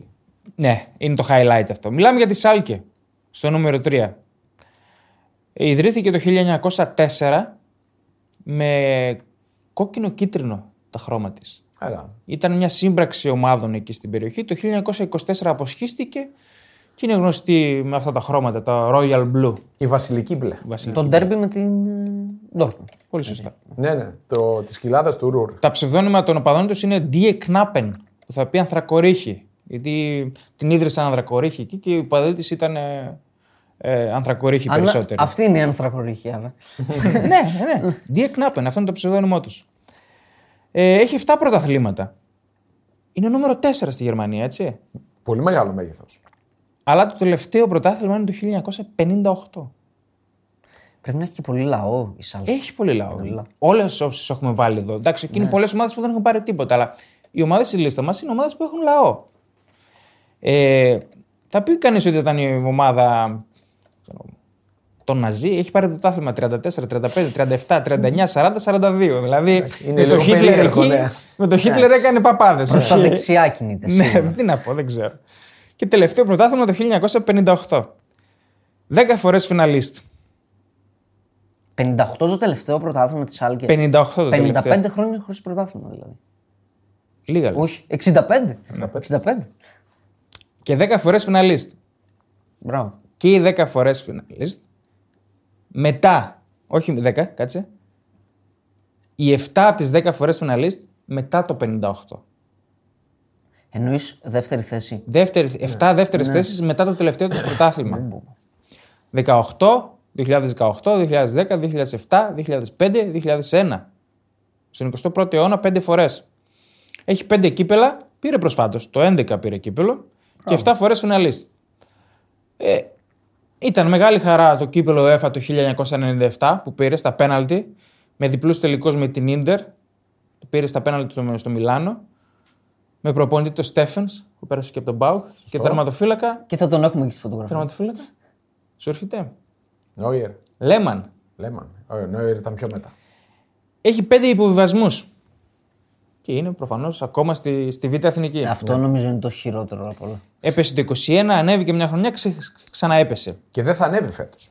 Και δεν θα ανέβει. Είναι πόνος αυτό. Ναι. Λοιπόν, πάμε στα πώς έχασε τα πρωταθλήματα τα τελευταία. Πονάνε και τα τρία. Το 2001 είναι το ιστορικό. Είπες το 2000 δεν το έχασε η Leverkusen. Το 1-2. Και το είχε χάσει και πριν το 1-2. Ναι, 99-2000 με την ήττα στην Ουντριχάχινγκ, τελευταία αγωνιστική. Κάτσε να στο βεβαιώσω. Αλλά νομίζω ναι. Το είπες πριν. 99-2000 είναι αυτό. Ναι. Το 2000-2001 στη μονομαχία του τίτλου είναι η Bayern και η Schalke. Και για 4 λεπτά η Σάλκε είναι πρωταθλήτρια. Όχι είναι πρωταθλήτρια. Είναι όλοι μέσα στο γήπεδο, πανηγυρίζουν, έρχεται ένας τύπος με αλεξίπτο, το πέφτει μέσα στην φοβερά πράγματα. Για 4 λεπτά είναι πρωταθλήτρια η Σάλκε. Έχει κερδίσει το παιχνίδι της και την ίδια ώρα όμως παίζει καθυστερήσεις η Μπάγκερ μέσα στο Αμβούργο. Και σκοράρει στις καθυστερήσεις, το τελευταίο λεπτό των καθυστερήσεων, ο Πάτρικ Άντερσον, Σουηδός στόπερ της Μπάγκερ και της παίρνει το πρωτάθλημα. Το οποίο ήθελε να πάρει από το 1958. Με Χουπ Στέφενς. Δηλαδή η Μπάγκερ το πήρε το 3 χρονιές, τελευταία αγωνιστική στην ουσία. Ναι. Απίστευτο. Ναι. Με αυτοκτονία. Αυτό το πήρε η Μπάγκερ. Έτσι χτίζεις μύθο. Έτσι χτίζει το στάτους. Εγώ πιστεύω είχε χτίσει το μύθο και οι άλλοι φοβήθηκαν να το. Αυτό λέω όμως. Αυτά εδώ τα τρία σερί πρωταθλήματα με τον τρόπο που τα πήρε αποδεικνύει ότι είναι ο φόβος και ο τρόμος. Ναι. Και το 2007 χάνει το πρωτάθλημα. Όχι από την Μπάγκερ. Στουτγκάρδη. Από τη Στουτγκάρδη. Μπράβο. Και πώς το χάνει? Ήταν στο συν 4, παιδιά. Και κάνει 2 ήττες στα 4 τελευταία μάτσα. Ντορτμουντίας η επαφή. Και το χάνει. Ήταν 4 αγωνιστικές πριν το τέλος στο συν 4 και το χάσε. Από τη Στουτγκάρδη. Όχι από την Μπάγκερ. Αυτό πονάει. Είναι τότε με Λέστερα. Αυτό εδώ. Χειρότερο είναι. Χειρότερο είναι κατάρρευση. Αυτό είναι η κατάρρευση. Γιατί η Λέστερ πήγε τρένο, δεν έπεσε ποτέ. Απλά ήταν και τότε να είμαι κοντά. Πας για πρωτάθλημα και κάνεις 2 ήττες στις 4 τελευταίες αγωνιστικές. Εντάξει, είναι κατάρρευση αυτό. Κακάκια. Και το 2010. Το 2007 είχε προπονητή τον Σλόμκα. Τον θυμάσαι? Ναι, πώς το θυμάμαι. Το 2010 με προπονητή τον Μάγκατ χάνει το πρωτάθλημα από την Bayern στο μείον 5. Με 5 δικούς της χαμένους βαθμούς στις 2 τελευταίες αγωνιστικές. Δηλαδή, 3 αγωνιστικές πριν το τέλος ήταν ισόβαθμες με την Bayern. Και το χάσε πάλι. Εντάξει, ναι, αυτό με την Bayern, παιδιά, είναι ασύλληπτο. Αυτό είναι η Σάλκε. Στο νούμερο 3. Με καλές ομάδες η Σάλκε. Τη θυμάμαι του Champions League πιο πρόσφατα. Εγώ, όταν λέω Σάλκε, σε αυτά που θυμάμαι πολύ έντονα είναι ο Ραούλ. Ότι φεύγει από την Ρεάλ Μαδρίτης που τον θεωρούν ξοφλημένο και πάει στη Σάλκη και την ανεβάζει το στάτους κατακόρυφα. Και δεν παίρνει τίποτα. Ναι. Πάει ο πιο νικητής παίκτης. Είχε αποκλειστεί στα προημιτελικά του Champions League ή στα ημιτελικά. Απ' τη Ρεάλ. Δεν θυμάμαι. Νομίζω ότι μπορεί να έχει πάει και στα ημιτελικά. Απ' τη Ρεάλ παίζει να ήταν, ναι. Ναι, απ' τη Ρεάλ. Με το Ραόλ να κάνει τώρα παπάτες με Χούντελαρ. Είχε περάσει την Ίντερ με εκείνο τον γκολ του Στάνκοβιτς από τη σέντρα. Ναι. Το Χούντελαρ θυμάμαι καλά. Γιάνν Κλάς Χούντελαρ. Ωραίες ομάδες. Και Ραούλ. Ωραίες ομάδες. Η Σάλκε που έγινε meme εδώ από τον Ντόλι, τον Deep Step των Μπεταράδες, στο chat και μετά στο Discord, είναι η πιο αντιπαθητική ομάδα των Μπεταράδων στο στοίχημα. Πλέον έχει πάρει τα ενία η ηλικία. Έχει γίνει και emoji στο Discord, δεν μπορώ να πω τη λέξη, που λέει τη Σάλκε. Ναι, όχι στοιχηματικά, ήταν καταραμένη ομάδα. Ναι. Και τώρα έχει κολλήσει. Και για αυτές τις ήττες που έκανες στις τελευταίες αγωνιστικές, δηλαδή για την πόνταρε ο κόσμος. Εκεί θα πήρε φορτώματα. Βέβαια. Πάμε στο νούμερο 2. Εθνική Ολλανδίας. Ναι, Εθνική Ολλανδίας που δεν τα θυμόμουν αυτά. Κανείς δεν τα θυμότανε. Εντάξει, τα βασικά τα θυμόμαστε. Τα παλιά. Πολύ πόνος. Ναι. Το βασικό δηλαδή πες. Δεν της αξίζει αυτός ο πόνος. Το βασικό πες. Ποιο από όλα? 3 χαμένους τελικούς Μουντιάλ. 3 χαμένους τελικούς και τρελό ποσοστό. Σε 11 Μουντιάλ που έχει παίξει έχει πάει 3 τελικούς. Ναι, είναι πολύ μεγάλο. Πολύ μεγάλο. Και δεν κέρδισε κανέναν. Πιο πρόσφατος το 2010, εντάξει, σε παντοδύναμη η Ισπανία, την οποία τη τρίμωξε πολύ άσχημα. Είχε όμως, πολύ καλή φουρνιά. Και θα έλεγα ότι αυτοκτόνησε η Ολλανδία. Ο Ρόμπεν έχασε 2-4. Ο Ρόμπεν, ο οποίος ήταν και κεντρικός στη φωτογραφία μας, να πιάνει τα μούτρα του. Θυμάστε εντεκάδες τελικού? Όχι. Θυμάμαι σε εκείνο το Μουντιάλ του Φαν Μπρόχορστ, εκείνο τον γκολ, εκείνο το ασύλληπτο τον γκολ. Θυμάμαι την καρατιά. Ναι, την καρατιά του Ντε Γιονγκ. Ναι. Πώς δεν παίρνει κόκκινη κάρτα. Ναι, δεν παίρνει κόκκινη. Κασίγιας, τέρμα, Βίγια. Της Ολλανδίας πες μας. Της Ολλανδίας, Στεκέλεμπουργκ, Ματάισεν, Χαϊτίνγκα, Φάντερ Βίελ, Φαν Μπρόνχορστ, Ντε Γιονγκ ο παλιός. Ναι, έτσι. Όχι ο... Ναι. Φαν Μπόμελ, Σνάιντερ, ο Σνάιντερ που είναι πρώτος σε συμμετοχές στην Ολλανδία. Και επίθεση Ρόμπεν, ο μοιραίος, Κούιτ και Φαν Πέρσι. Κούιτ. Νομίζω κάουτ είναι. Που έχασε και τον τελικό με τη Μίλαν, με τη Λίβερπουλ. Ναι. Φαν Πέρσι πρώτος σκόρερ. Ever. Με 50 γκολ, νομίζω. Ναι, 50 γκολ. Είναι από τα ομορφότερα γκολ που έχω δει ποτέ. Και ένας από τους ομορφότερους παίκτες. Κάτι θα τον πω. Ασχετό, αλλά εντάξει. Μουντιάλ. Το 70. Να σας πω αυτόν τον αριθμό βασικά. Έχει σε Μουντιάλ και Euro 7 αποκλεισμούς. Σε παράταση ή πέναλντι από ημιτελικά και μετά. Δηλαδή βάζοντας και τελικούς μέσα. Τρομερό. Δηλαδή σε αυτό σκεφτείτε, δεν υπολογίζουμε το τελευταίο με την Αργεντινή, γιατί είναι προημιτελικός. Ναι, και αυτό. Απίστευτο. Πάμε να δούμε ποια ήταν αυτά. Θα σας πω γενικά τις πορείες της. 1974. Χάνει στη Γερμανία 1-2 από τη Δυτική Γερμανία με Κρόιφ βασικό, με ανατροπή, και ενώ προηγήθηκε στο δεύτερο λεπτό. Προηγήθηκε στο δεύτερο λεπτό. Δεν έχει χάσει την μπάλα από τη σέντρα. Σωστό. Από τη σέντρα κυκλοφορεί και βάζει τον γκολ. Και η ομάδα του Total Football, έτσι. Αυτό λέμε. Total Football. Η Μπαρτσελόνα πριν την Μπαρτσελόνα. Ναι, ρε. Βασικά αυτό που βλέπουμε σήμερα, γενικά στο ποδόσφαιρο και από τον Γκουαρδιόλα και την Μπαρτσελόνα που βλέπουμε, νομίζω είναι από εκεί. Ο Κρόιφ και η Ολλανδία και ο Άγιαξ. Ναι. Λούμπος Μίχελς, ο εφευρέτης. 1978. Χάνει στο Μουντιάλ της Αργεντινής από την Αργεντινή, δηλαδή πάλι από οικοδέσποινα. 3-1 στην παράταση. Εντάξει, σε ένα πολύ ιδιαίτερο παγκόσμιο, έτσι, με δικτατορία. Που δεν πήγε ο Κρόιφ για αυτόν τον λόγο, ναι. Γιατί δεν ήθελε να πάει να παίξει εκεί σε αυτές τις συνθήκες. Που κάπως έπρεπε ο κόσμος να χαρεί. Εκεί πέρα. 98 χάνει από τη Βραζιλία στο Μουντιάλ της Γαλλίας στα πέναλτι στον ημιτελικό. Mm-hmm. 2002 δεν προκρίθηκε. Δεν πήγε στις Κορέας στο Μουντιάλ. Ναι. Το 10 είπαμε στην Νότια Αφρική.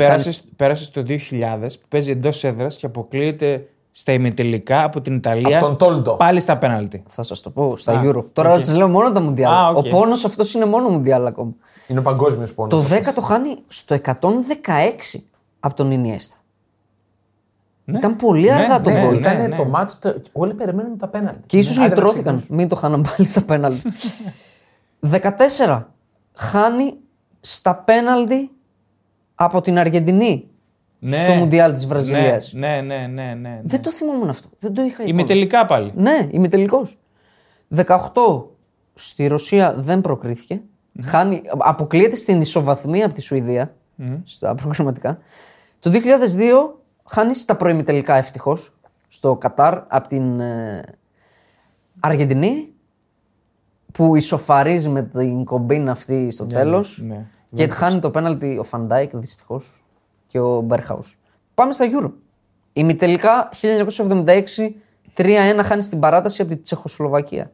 Με γκολ στο 114 και στο 118. 88 το παίρνει.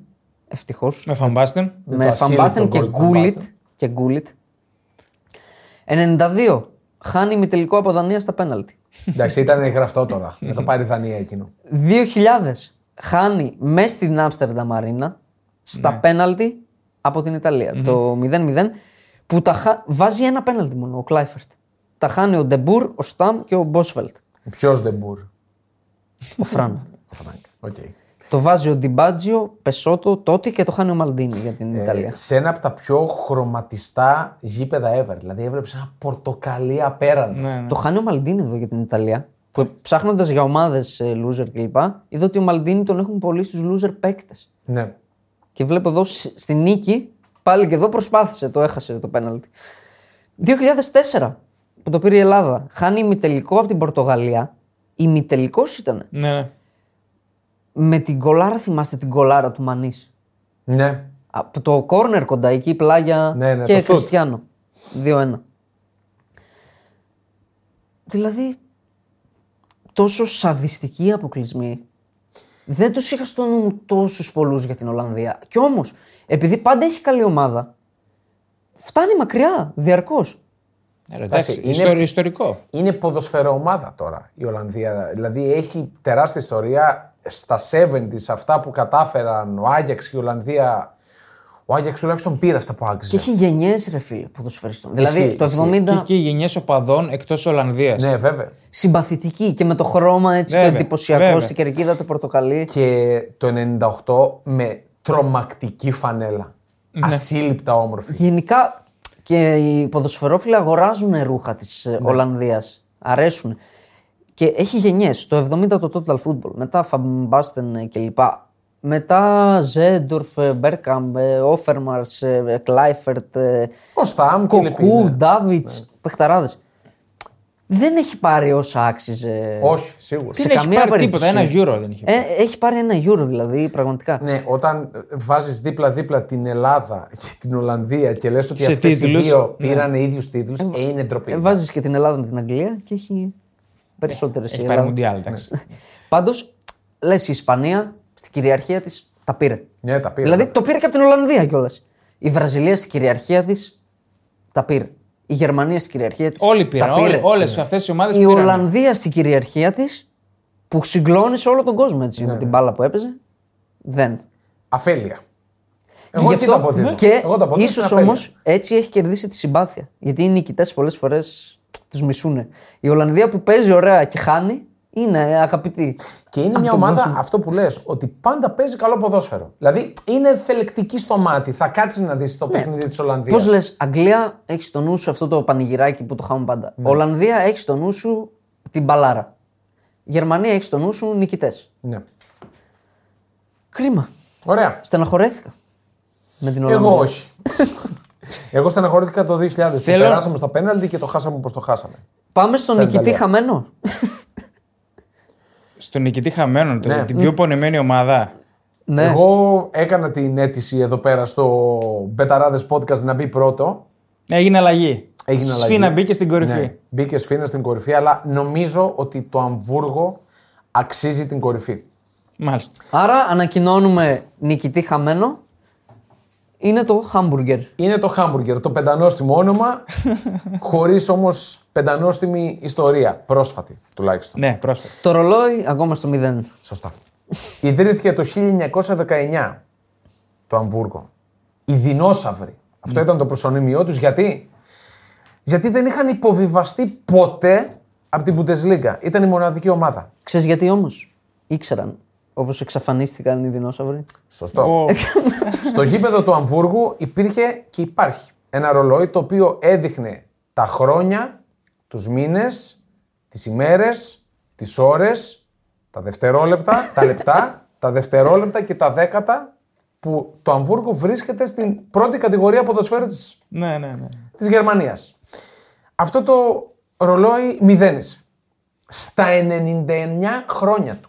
Πριν κλείσει έναν αιώνα ζωής, στα 99 χρόνια το Αμβούργο υποβιβάζεται για πρώτη φορά. Να κάνει ιουβιλέο δηλαδή στη β' κατηγορία. Ναι.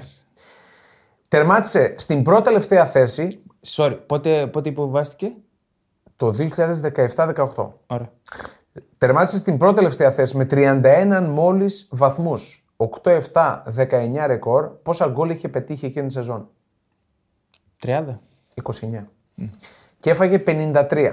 Στο μείον 2 από τη Wolfsburg, στο μείον 5 από την Freiburg, που κέρδισε απευθείας την παραμονή της. Η Freiburg, που παίζει Champions League, η Freiburg που είναι στην τετράδα. Για να κάνουμε και ένα σχετικό, που βρίσκονται και αυτές οι ομάδες τώρα.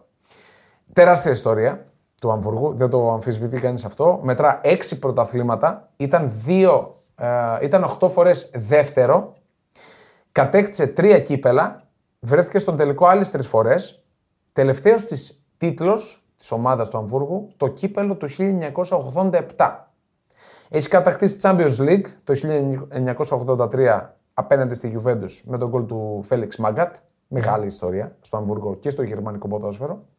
Το κύπελο κυπελούχων το 1977, ενώ έχει πάει άλλες 2 φορές σε ευρωπαϊκό τελικό. Το 1968 στο κύπελο κυπελούχων, το 1982 στο κύπελο UEFA. Από το 2018 είπαμε στη δεύτερη κατηγορία, στην Zweite Bundesliga. Και εδώ αρχίζει ο πολύς ο πόνος. Εδώ αρχίζει, είναι πρόσφατο. Που και τα προηγούμενα χρόνια στην Bundesliga δεν πρωταγωνιστούσε. Όχι, δεν πρωταγωνιστούσε. Βολόδερνε. Ναι. Αλλά ήταν εκεί. Είχαν να λένε οι οπαδοί του Αμβούργου, ξέρετε, εμείς δεν έχουμε πέσει ποτέ. Εσείς κάντε ό,τι θέλετε. Εντάξει, τώρα. Εγώ θυμάμαι ότι υπήρχε μια ατμόσφαιρα ότι δεν μπορεί να επιστρέψεις στις μεγάλες πορείες. Ενώ ήταν μεγάλη ομάδα. Ισχύ. Απλά όντας οπαδός του Αμβούργου, βλέποντας ότι η ομάδα δεν φτουράει, πήγαινε στον οπαδό της Μπάγκερ και έλεγε: Δεν έχω πέσει. Εσύ έχεις πέσει. Εγώ δεν έχω πέσει. Ναι. Είναι και αυτό. Είχαν αυτό από κούμπι. Τώρα δεν έχουν ούτε αυτό. Ναι. Και όχι μόνο δεν έχουν ούτε αυτό, το Αμβούργο είναι ακόμα στην δεύτερη κατηγορία. Βεβαίως. Το 2018-19, στην πρώτη του σεζόν στην δεύτερη κατηγορία. Ξεκινάει πολύ δυνατά, είναι στην κορυφή μέχρι και την 22η αγωνιστική. Στις 9 τελευταίες αγωνιστικές καταραίει. 1-3-5. Τερματίζει τέταρτο στο μείον 1 από την Ουνιόν Βερολίνου και Πάντερμπορν. Στο μείον 1 από την απευθείας ουσιαστικά άνοδο.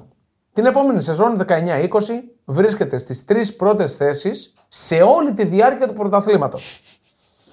Στις 2 τελευταίες αγωνιστικές και ενώ είναι τρίτη χάνει από την Χάιντενχάιμ εκτός έδρας με 2-1 και από την Σαντχάουζεν, αδιάφορη, με 5-1 εντός έδρας. Η Χάιντενχάιμ, άντε πες, κυνηγούσε την άνοδο, τερμάτισε τρίτη. Η Σαντχάουζεν τερμάτισε δέκατη. Ήταν παντελώς αδιάφορη και της έβαλε 5 στο Αμβούργο. Και έπαιζε την κατηγορία τελευταία γνωστική. Το Αμβούργο. Το Αμβούργο, ναι. Σωστά. Το Αμβούργο τερματίζει τελικά τέταρτο, στο μείον 1 από τη Χάιντενχάιμ, στο μείον 4 από τη Στουτγκάρδη. 2020-21. Το Αμβούργο είναι πρώτο μέχρι και την 22η αγωνιστική. Κάνει ένα σερί 4-4-5. Χάνει από την 13η Ντάρμσταντ με 2-1 εντός έδρας και από την 17η Σαντχάουζεν. Πάλι. Με 2-1 εκτός έδρας. 17η ήταν πρώτη τελευταία. Πάλι από τη Σαντχάουζεν. Τερματίζει τέταρτη με 58 βαθμούς στο μείον 4 από τη Χολστάιν Κίελ και στο μείον 6 από την Κρόιτερ Φίρτ. Μιλάμε τώρα αυτές τις χρονιές ξεκινάει τη σεζόν ως πρώτο φαβορί για άνοδο, έτσι. Εννοείται αυτό. Εννοείται. Δηλαδή, αν, ακόμα και αν έπαιζαν μέσα, τι να σου πω, πάπιες και σκυλιά, θα ήταν πάλι το πρώτο φαβορί. Είναι το Αμβούργο σου. Λέει τώρα πρέπει να ανέβει. Ναι. Να κάνουμε. 2021-22. Μέτρια συνολικά η εικόνα της. Δεν πάτησε ποτέ την κορυφή. Μόλις μία φορά έφτασε στη δεύτερη θέση, στην 23η αγωνιστική. Στην 30η αγωνιστική είναι έκτη.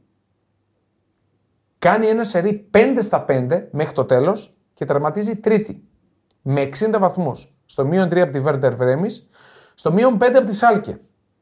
Και πάει στα play-off ανόδου. Η τρίτη ομάδα της δεύτερης κατηγορίας παίζει με την τρίτη από το τέλος της Bundesliga. Σωστό. Στα play-off ανόδου αντιμετωπίζει την Χέρτα. Mm-hmm. Με την οποία παίζει στη δεύτερη κατηγορία τώρα. Η Χέρτα έπεσε πέρσι. Mm-hmm. Επικρατεί εκτός έδρας με 1-0. Χαμός, χάνει 2-0 εντός. Το θυμάμαι και να τα παιχνίδια τα είχα δει. Ναι. Και πάμε στην περασμένη σεζόν. Σε αυτή που μας πέρασε, δηλαδή. Τι είπα τώρα. Κερασάκι. Ναι. Δεν έπεσε ποτέ κάτω από την 30 το 2022-23. Της τύχησε η εκτός έδρας ήττα από το 12ο Αμβούργο με 3-2. Όχι Αμβούργο. Μάγδεμβούργο. 3-2 στην 30η αγωνιστική. Εντελώς αδιάφορο το Μάγδεμβούργο. Τελευταία αγωνιστική επικρατεί με 1-0 εκτός έδρας της Σαντχάουζεν με γκολ που μπήκε στο 6ο λεπτό. Δηλαδή πολύ νωρίς. Πήρε εκδίκηση δηλαδή. Πήρε εκδίκηση, ναι. Τελευταία αγωνιστική σου λέει εδώ είμαστε. Την ίδια ώρα η Χάιντενχάιμ βρίσκεται 2 βαθμούς πίσω της. Το Αμβούργο είναι σε θέση απευθείας ανόδου. Απευθείας ανόδου. Mm-hmm. Η Χάιντενχάιμ 2 βαθμούς πίσω της. Η Χάιντενχάιμ η οποία παίζει στην έδρα της Ρέγκενσμπουργκ και χάνει και 2-0.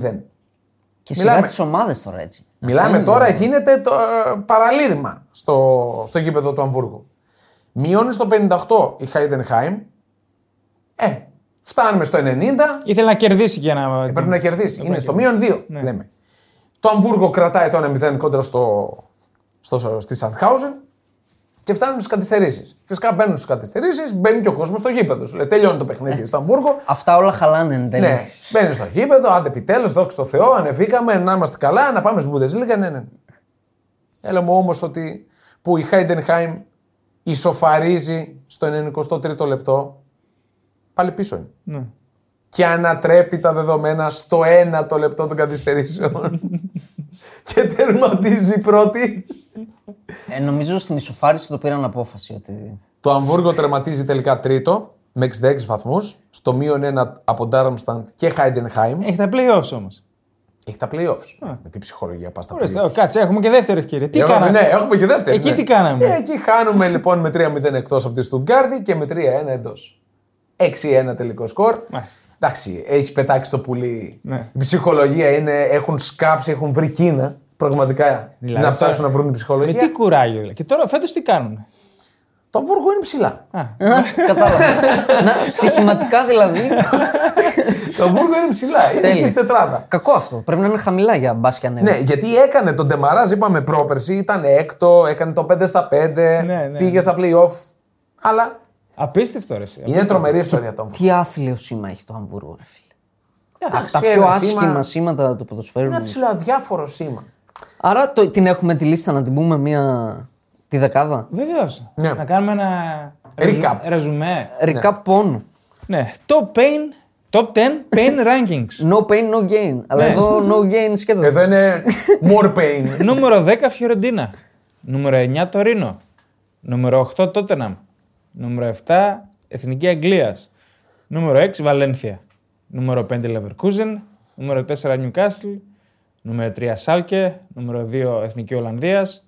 Και νούμερο 1 το Αμβούργο. Καλά, προφανώς υπάρχουν και άλλες ομάδες. Ναι. Να πούμε κάποιες. Θα μπορούσαν να μπουν. Π.χ. ήταν ισχυρή διεκδικητρία Ατλέτικο Μαδρίτης. Αλλά εντάξει, ειδικά... πήρε τους τίτλους τα τελευταία χρόνια και γλυκάθηκαν οι οπαδοί. Αλλά είναι ειδικά για τα τελευταία χρόνια που έχει αυτά τα σερί από τη Ρεάλ σκληρά χαστούκια.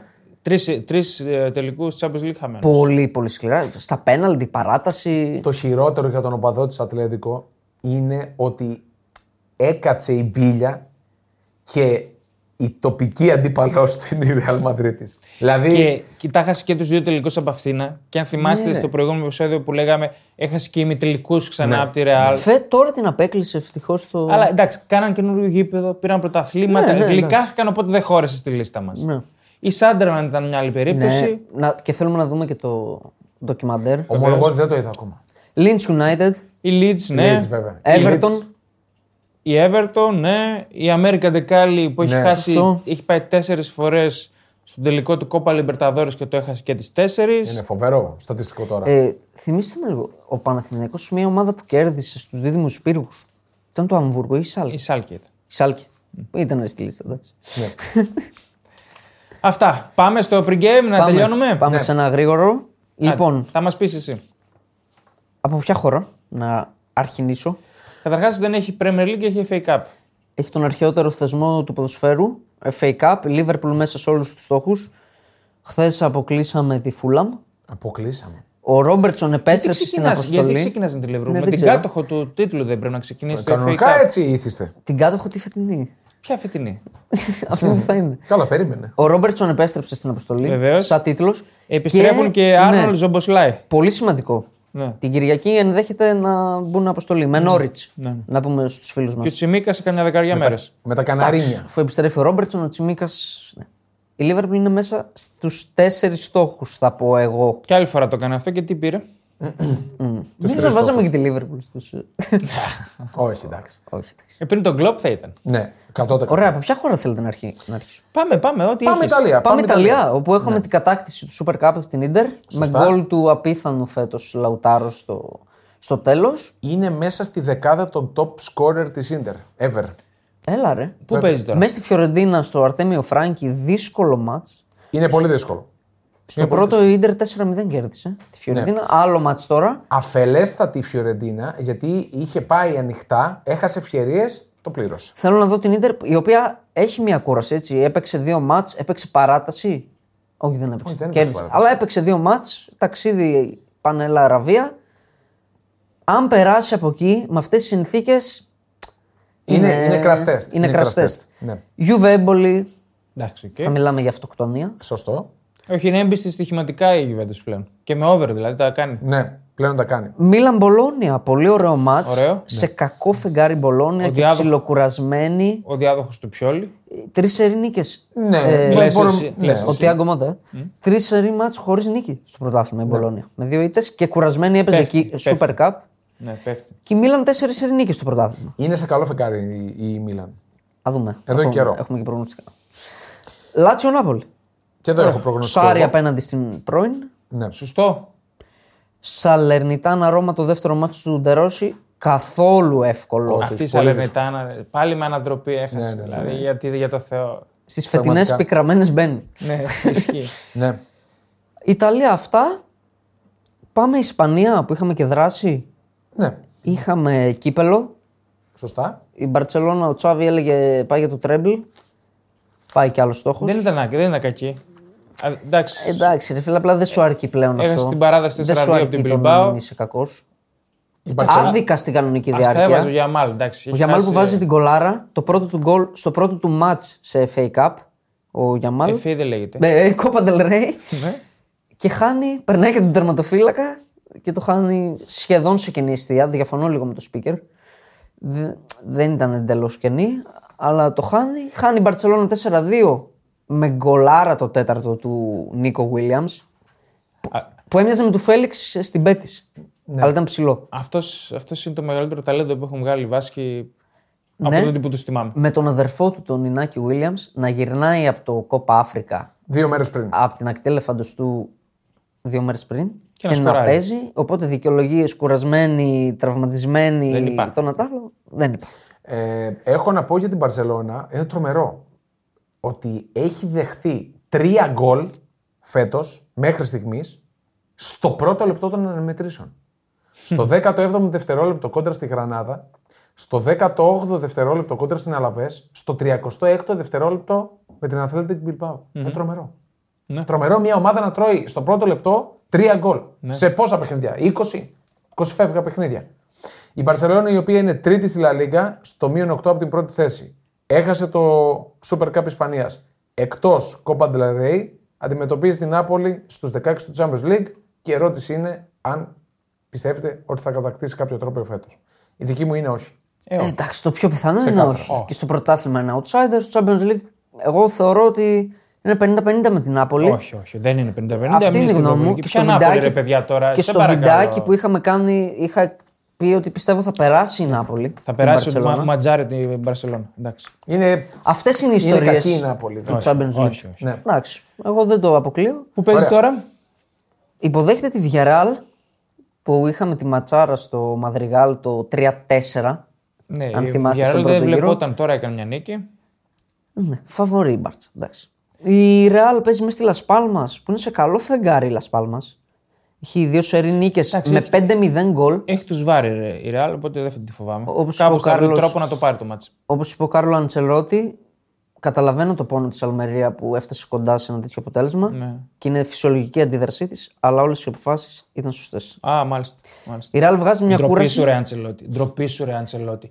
Δηλαδή, ντροπή σου να ξεφτιλίζεις έτσι με την Αλμερία, ντροπή σου, ρε Αντσελότη. Εντάξει, το αναλύσαμε το μάτς. Έπρεπε να το πάρει. Ναι. Έπρεπε να το πάρει αυτό ακριβώς. Όχι, εντάξει. Εγώ είπα με κάθε τρόπο έπρεπε να το πάρει. Αυτό που δεν μου άρεσε. Χέζονται στην ιδέα να το πάρει η Χιρόνα το πρωτάθλημα. Χέζονται οι βρωμιάριδες οι Ισπανοί. Πάμε. Είπα την άποψή μου, δεν μου άρεσε ότι η Ρεάλ πήρε όλες τις αμφισβητούμενες φάσεις. Αυτό ήταν που δεν μου άρεσε. Αλλά όλες ήταν αμφισβητούμενες. Δεν υπάρχει. Με το βαμβάκι περνάει. Πάμε παρακάτω. Αφού και εσύ συμφώνησες. Τώρα μην λες άλλα. Γιατί εδώ μου είπες δίνεται με το βάρ το φάουλ και πάντα μου είπες τι φάουλ ήταν αυτό. Πάμε παρακάτω. Η Ρεάλ που ανανέωσε το Μιλιτάο που έχει χεστό. Η Χιρόνα αποκλείστηκε στο κύπελο, έτσι. Η Χιρόνα αποκλείστηκε, καλό θα πω εγώ. Για τη Χιρόνα. 3-2 από τη Μαγιόρκα. Στο πρωτάθλημα είναι άλλη ομάδα. Ναι. Η Χιρόνα παίζει μέσα στη Θέλτα. Πολύ δύσκολο παιχνίδι. Η Θέλτα καίγεται. Είναι στο συν 2 από την επικίνδυνη ζώνη. Θα το πάρει. Εγώ θα το πάρει. Η Χιρόνα. Δεν ξέρω. Ατλέτικο Βαλένθια ματσάρα. Ναι. Θυμίζω Βαλένθια Ατλέτικο 3-0. Παίζει σήμερα Ατλέτικο. Με τη Σεβίλη Κύπελλο. Το Copa del Rey που πάει στα ημιτελικά νομίζω. Ημιτελικά. Ναι. Έχει περάσει Σοσιεδάδ, Μαγιόρκα και Μπιλμπάο και περιμένουμε την τελευταία. Η τελευταία παίζει με την Αθλέτικ, νομίζω. Σοσιεδάδ, Μαγιόρκα πρέπει να είναι το ένα ζευγάρι. Μπουντεσλίγκα τι έχουμε που παίζουν πρωτοποροί? Έχουμε πράγματα. Βαβαρικό ντέρμπι έχουμε. Augsburg Bayern. Έπαιξε χθες η Bayern, κέρδισε τον Ινιόν. Κέρδισε το θηρίο. Έφαγε τα μπουκέτα του Σανέ από τον Μπιέλιτσα. Φοβερά πράγματα. Τρελά. Έριξε και μπουκετάκια ωραία. Με τη Βέρα. Όχι, εντάξει, δεν το λες μπουκέτα, αλλά του έσπρωξε το πρόσωπο. Με τη Βέρα όμως. Με τη Βέρα. Ναι, σφιχτή είναι η Bayern. This is not Bayern. Δηλαδή, μετά από γκέλα να κάνει 1-0 με το ζόρι. Πόσο κουβά έχει στείλει η Bayern με αυτά τα 0 έως 1 γκολ φέτος. Στουτγκάρδη Λιψία. Πολύ καλό παιχνίδι. Πολύ ενδιαφέρον. Στουτγκάρδη Λιψία. Ναι, πάρα πολύ ενδιαφέρον. Ποιο είναι το ενδιαφέρον? Ενδιαφέρον είναι ότι η Στουτγκάρδη από τη στιγμή που έφυγαν οι διεθνείς της κολώνει. Και η Λιψία μετά τη διακοπή κάνουν μπουλκουμέδες. Γι' αυτό λέω ενδιαφέρον παιχνίδι. Leverkusen Gladbach. Εκεί είσαι τώρα. Πρέπει να τη βάλει 4. Ναι, όχι. Δεν το βλέπω. Βοηθάει η Gladbach στο να φάει 4 και να βάλει όμως. Άσο over 3,5 αυτή. Και να βάλει όμως. Είδηση. Ναι. Αυτή είναι η είδηση. Μεταγραφή Μπόρχα Ιγκλέσιας στην Leverkusen. Σοβαρά. Παίρνει παρόμοιο σκάρι με τον Μπονιφάς. Που για μένα καταρρίπτει ότι ο Μπονιφάς κάνει ψηλό ψέματα και θα γυρίσει πιο γρήγορα. Ναι. Μάλλον φαίνεται ότι. Μεταγραφή κανονική ή δανεικό? Δανεικό, με οψιόν αγοράς. Πολύ καλή περίπτωση. Νομίζω. Δεν ξέρω αν μπορούσε να βρει κάτι καλύτερο. Όχι, τώρα, καλά τώρα το Γενάρη, όχι. 1,87, ίδιο καρύ ψηλό. Ναι, μακάρι ναι. Ο Θεός να βάλει το χέρι του να βοηθήσει. Και Ντόρτμουντ Μπόχουμ. Θυμίζω με την Μπόχουμ πέρσι αναμπομπούλες. Εκτός. Και στον πρώτο γύρο. 1-1. Φέτος. Ναι, και φέτος 1-1. Σωστά. Εντάξει, εγώ βλέπω τον Ντόρτμουντ εύκολα. Μάλιστα. Πιστεύω ότι ο Ντόρτμουντ θα κάνει ένα καλό σερί και θα είναι στην τετράδα. Ωραία. Προγνωστικά. FA Cup δεν έχει. Το πιο σημαντικό. Είπαμε, παίζει τότε ένα Manchester City. Πολύ σημαντικό. Chelsea στον Βίλα. Ωραίο. Η Chelsea είπε αύριο παίζουν και οι ίδιοι αυτές. Θέλουμε τίτλο απεγνωσμένα φέτος.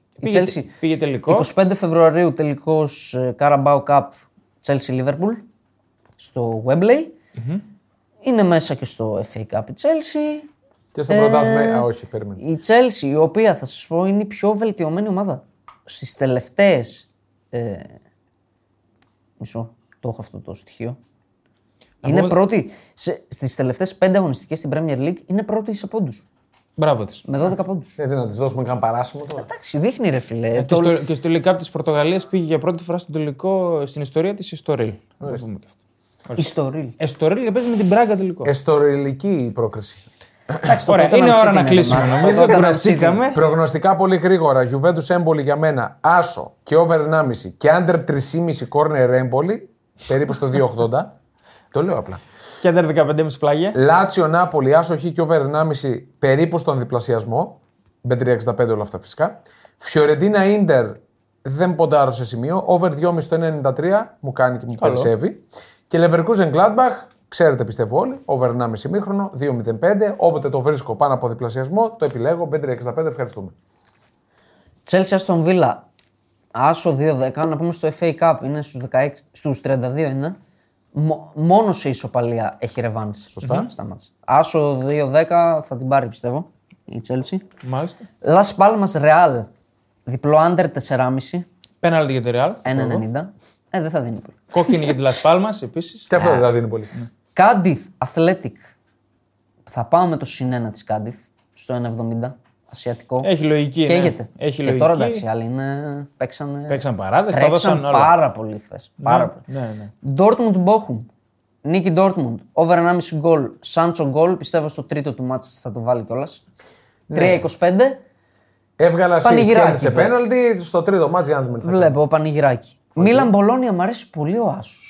Στον πώς. 1,75 σκέτο. Χαμηλό είναι. Τον παίρνω σκέτο. Ως τον καφέ μου. Γιούβε Έμπολη. Νίκη Γιούβε. Βλάχοβιτς γκολ πιστεύω θα συνεχίσει. Δηλαδή βλέπω Λαουτάρο με Βλάχοβιτς να το τραβάνε για καιρό. 2,20. Μ' αρέσει και η λογική του πρώτου σκόρερ Βλάχοβιτς. Μην είναι και μοναδικός σκόρερ. Όχι.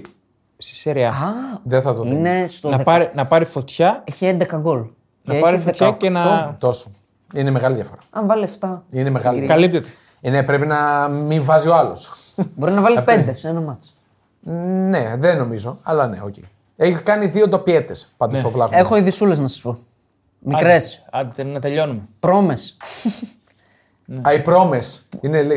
Πάει για φυλάκα. Για κόκα. Διακίνηση. Καλά, αυτό τρέχει εδώ και καιρό. Τρίπιερ μένει Νιουκάστλ. Η Μπάγκερ δεν έδινε πάνω από 15. Κάτι δείχνει γι' αυτό. Χάλαντ επέστρεψε στις προπονήσεις. Σήμερα δεν νομίζω. Εντάξει, είναι και μεγάλη σημασία. Εσύ την κερδίζει χωρίς αυτόν. Κάλβιν Φίλιπς. Η λύτρωσης ανακοινώνεται. Γιατί αφιερώνουμε χρόνο στον Κάλβιν Φίλιπς τώρα. Δεν μπορούμε να καταλάβουμε. Είναι μια σημαντική μεταγραφή. Μπενζεμά ακόμα δεν εμφανίζεται. Κάνει μπαμ, θέλει να φύγει. Τον θέλει πολύ η Λιόν, αλλά πρέπει να κάνει τεράστια περικοπή μισθού για να πάρει. Και να πάει να σώσει τη Λιόν, Και ακούστηκε για Τσέλσι. Και για Άρσεναλ άλλο ακούστηκε. Μπάστε. Τα Ρεμί. Υπέγραψε στην Ίντερ, ελεύθερος. Από αυτά τα πολύ έξυπνα. Από το καλοκαίρι του 24, από αυτά τα πολύ έξυπνα που κάνει η Ίντερ τελευταία. Μπέμπε Μαρότα. Δεν τρελαίνομαι. Εντάξει. Και η Νάπολη πήρε στόπερ. Ποιον? Τον Ντόγκερ από την Αστον Βίλα. Δεν είναι στόπερ ο Ντόγκερ. Τι είναι? Μέσος. Παίζει και στόπερ, αλλά η φύση. 1,88. Η θέση του είναι αμυντικό χαφ. Στο transfer market τον έχει main θέση. Αμυντικό χαφ παίζει και στόπερ. Ο Ματσάρα εκεί Πήρε παίκτη την Νάπολη. Εγώ την βλέπω στο τσούλου. Το είχα πει. Ωραία.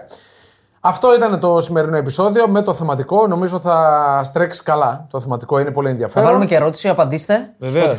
Σωστό. Τις δικές σας προτάσεις, ποια είναι η πιο πονεμένη ομάδα. Ακριβώς. Και σας περιμένουμε πάλι εδώ στο σπίτι του Μπεταράδες Podcast, στο Unilever Πονταλόν, τη Δευτέρα.